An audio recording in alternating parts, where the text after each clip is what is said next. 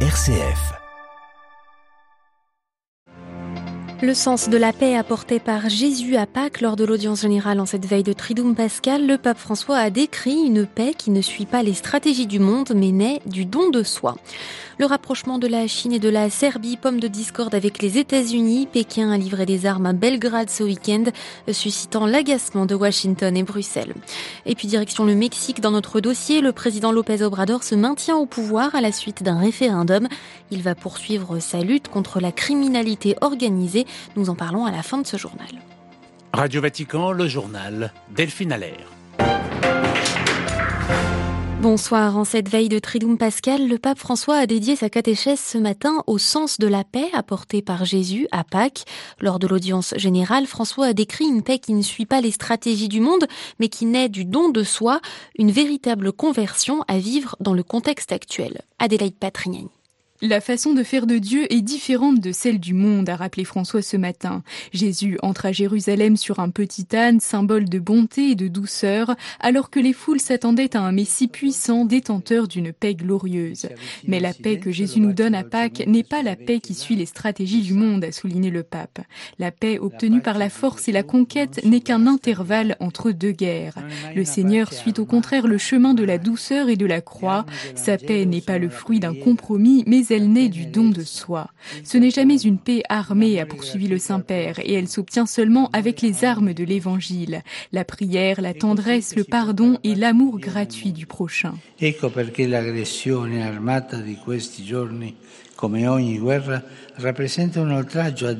C'est pourquoi l'agression armée qui fait rage ces jours-ci est un outrage à Dieu, une trahison blasphématoire du Seigneur de la Pâque, a dénoncé François, ajoutant que la guerre est toujours une action humaine pour conduire à l'idolâtrie du pouvoir.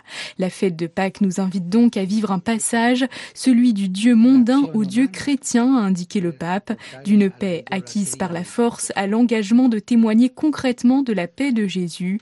Mettons-nous devons le crucifier source de notre paix et demandons-lui la paix du cœur et la paix dans le monde, a enfin demandé François. Adélaïde Patrignani.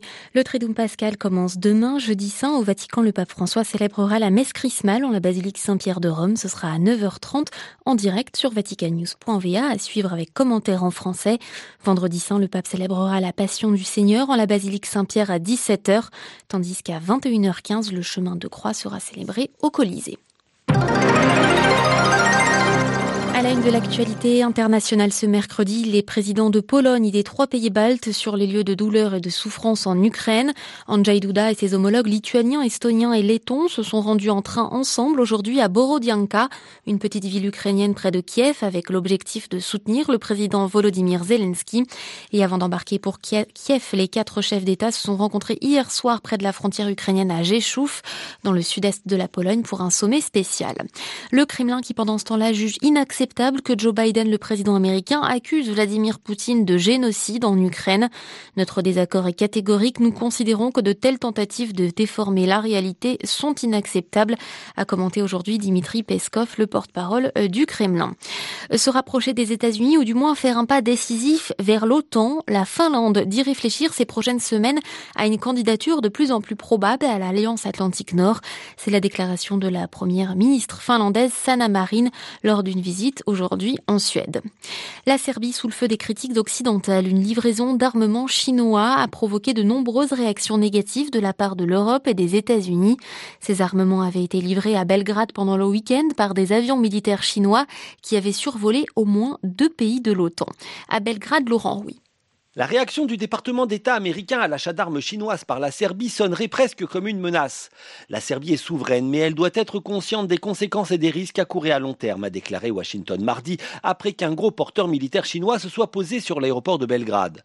L'avion contenait des missiles solaires FK-3 dont l'achat aurait été négocié en 2019. La Serbie, candidate à l'entrée dans l'Union européenne, est le premier pays du continent à faire appel à la Chine pour s'équiper de ces systèmes perfectionnés et la contradiction a aussi été relevée par l'Allemagne.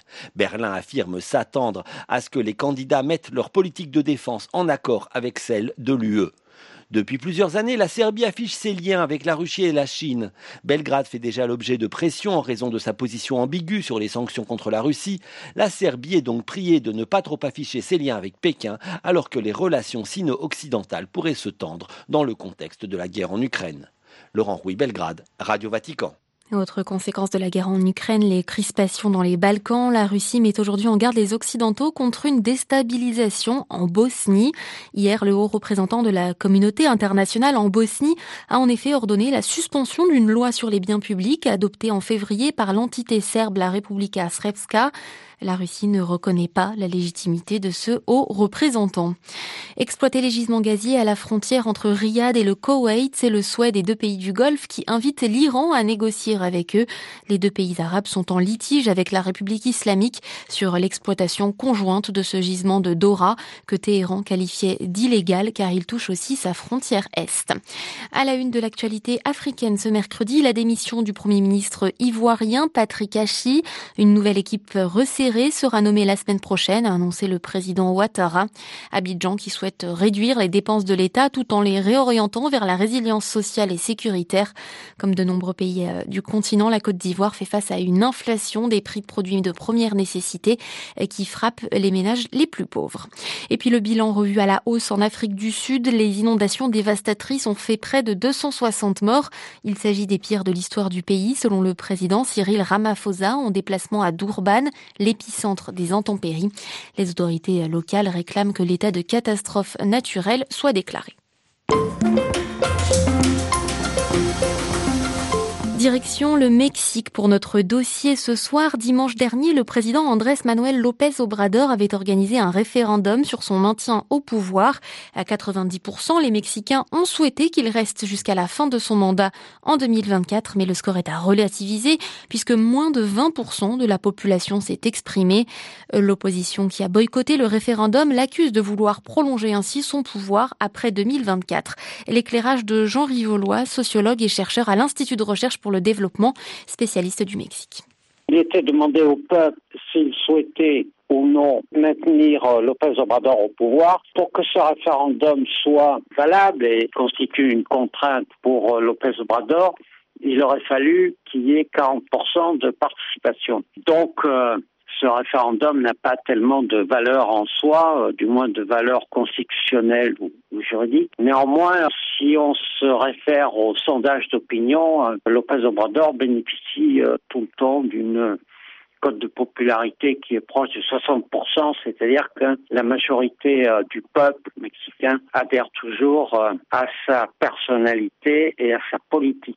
Dans la lutte contre cette, euh, cette oligarchie, où en est le, le, combat du, du, président mexicain aujourd'hui? Quels ont été ses succès? Qu'est-ce qui manque encore pour qu'il puisse poursuivre son mandat comme il l'avait envisagé? Alors, ce qui lui manque, c'est du temps. Le combat, comme vous dites, c'est d'abord le combat apparemment contre la violence euh, qui provient des, cartels de la drogue, mais c'est surtout euh, le combat contre la pauvreté qui provoque la violence des cartels de la drogue et qui fait que une partie de la population, et notamment la jeunesse, considère ces cartels comme des acteurs d'un ce que j'appelle un développement de substitution au Mexique. C'est-à-dire que les cartels de la drogue fournissent un travail un salaire et une ressource pour certaines des familles qui sont les plus déshéritées. C'est ce qu'a compris Lopez Obrador, en fait. Lopez Obrador, depuis qu'il est arrivé au pouvoir, a lancé euh, des politiques de développement, notamment vers le sud du pays, qui est la partie la plus pauvre euh, du Mexique, pour court-circuiter ces cartels de la drogue.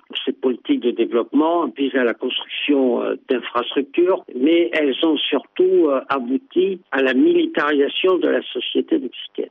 C'est-à-dire que comme Lopez Obrador manque de temps du fait qu'un président mexicain ne peut pas être euh, élu une seconde fois, il a mis en place des institutions, et notamment l'armée, pour continuer un programme qu'il a lancé, qui est donc un programme de, de développement social.